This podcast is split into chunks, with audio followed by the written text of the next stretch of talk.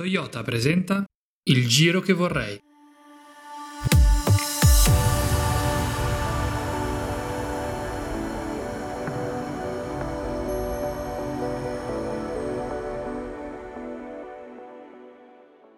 Io vorrei che nella Luna ci si andasse in bicicletta per vedere se anche lassù chi va piano non va in fretta.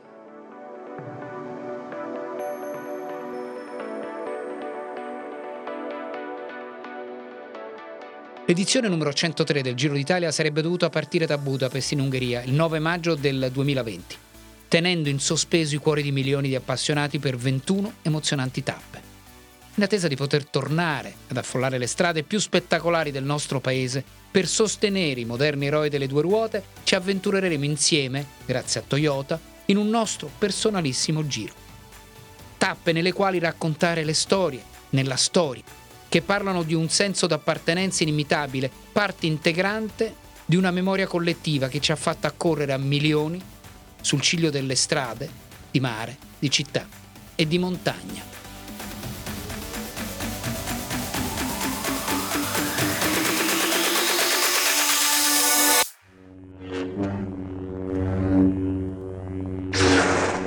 Che la forza sia con voi. Da Guerre Stellari alle ultime salite del giro, o meglio, come toccare le stelle salendo, salendo e salendo.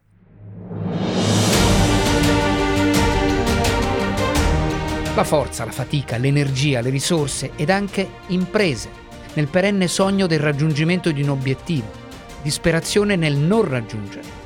Il ciclismo racchiude in una giornata tutto questo.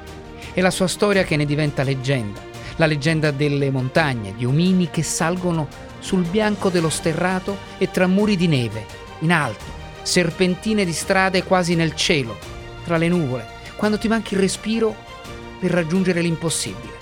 Pedali muovendo la bici sotto di te come ultimo appiglio di forza.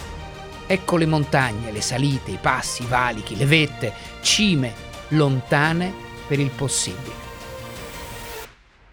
5.400 metri di dislivello per una tappa che sale sempre, da Pinzolo ai laghi di Cancano, per una prima volta.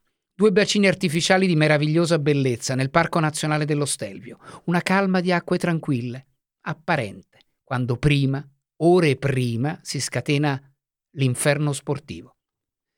Nel prima si sale dal chilometro zero a Madonna di Campiglio, per Passo Carlo Magno, le piste di fondo. L'asfalto del passo è stato completato da poco. I lottatori del pedale si regalano oltre 9 km dal versante sud, quasi sempre sopra il 10% e con un bel tratto al 18%, quattordicesima asperità stradale europea. Si borda Merano per ritrovare la statale che ti porta nuovamente in Lombardia, da Prato allo Stelvio, poi Trafoi. Ma eccolo il gigante.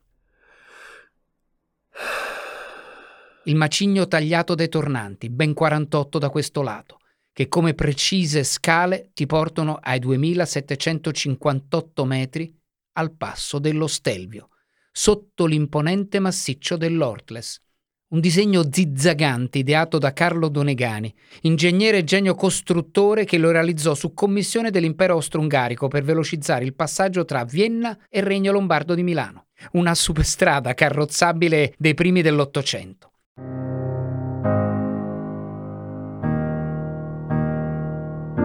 Il cielo, i tornanti, lo Stelvio e il Giro si conobbero il primo giugno del 1953, penultima tappa dell'edizione numero 36.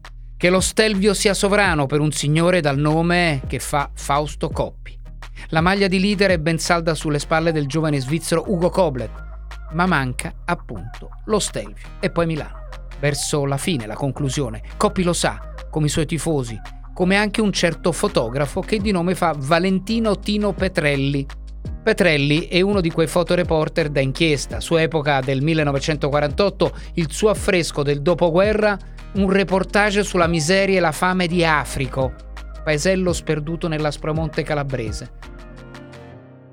Ma Petrelli è anche un gran tifoso di Coppi ed oggi sullo Stelvio vuole fare il suo scatto, il click giusto. Crede nell'impresa del suo campione per non rimanere bloccato dalla corsa va via in moto assai prima. Ogni tornante è come scoprire la lastra della foto giusta, quasi in cima si ferma all'improvviso. Ecco lo sfondo. La bianca immacolata coltre di neve. Con un legnetto furbescamente scrive, quasi con grafia tremolante, Viva Fausto.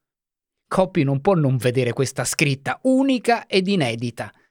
Tino poi si piazza dal lato giusto e attende paziente come il cacciatore la sua preda scelta la corsa quindi arriva, sembra da copione scritto da ogni tifoso del campionissimo. Ugo Koblet soffre. Il colpo finale lo dà il giovane De Filippis, il bimbo chiamato, alleato e onorato di dare una mano al suo mito, Fausto.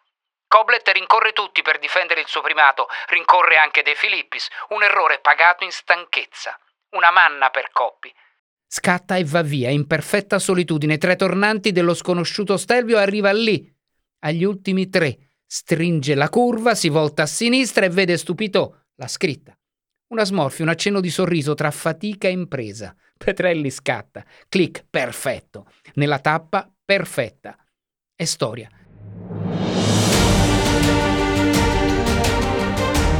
Coblet è battuto, Coppi prende la maglia rosa e vince il giro. Capolavoro annunciato per una foto perfetta. All'arrivo, ad attenderlo, anche un'altra tifosa, particolare. In un impermeabile di bianco candido sorride anche Giulio Occhini. Grazie a quell'impermeabile divenne forse la misteriosa dama bianca. Era già amore? Forse sì, forse no. Di certo era proibito in un'Italia ancorata ad antiche regole e costumi. Nel 1975 invece Patron Torriani si inventò la genialata della fine del giro al passo. Fu ripagato da un duello improbabile ed impensabile lo spagnolo della CAS Francisco Galdos e il bresciano della Jolly Ceramica, Fausto, nome giusto da queste parti, Bertoglio. Uno più scalatore, l'altro più specialista delle corse a tappe. Su quei micidiali 48 tornanti, scatti e progressioni fino all'ultimo con vittoria di tappa per lo spagnolo e braccia alzate per Fausto Bertoglio per il giro vinto.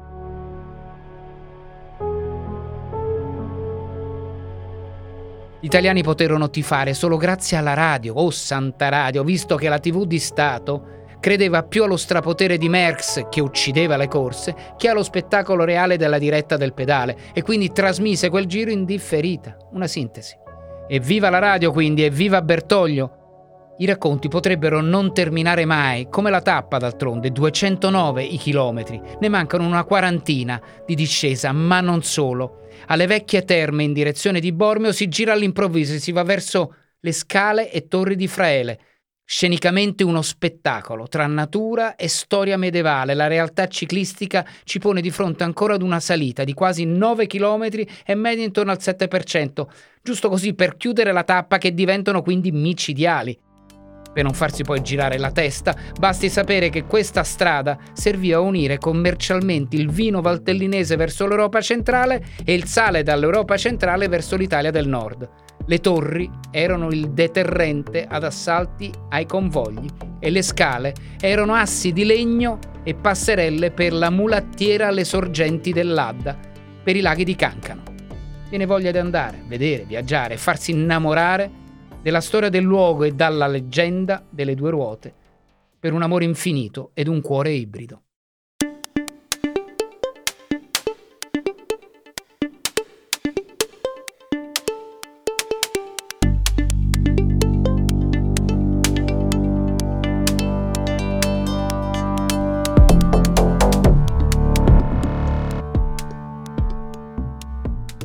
Siamo giunti al traguardo della nostra tappa. Qui al giro che vorrei, molti chilometri ci aspettano ancora ed altrettante storie attendono di essere raccontate per poter godere dentro a delle cuffiette di tanti pezzetti della nostra magnifica storia.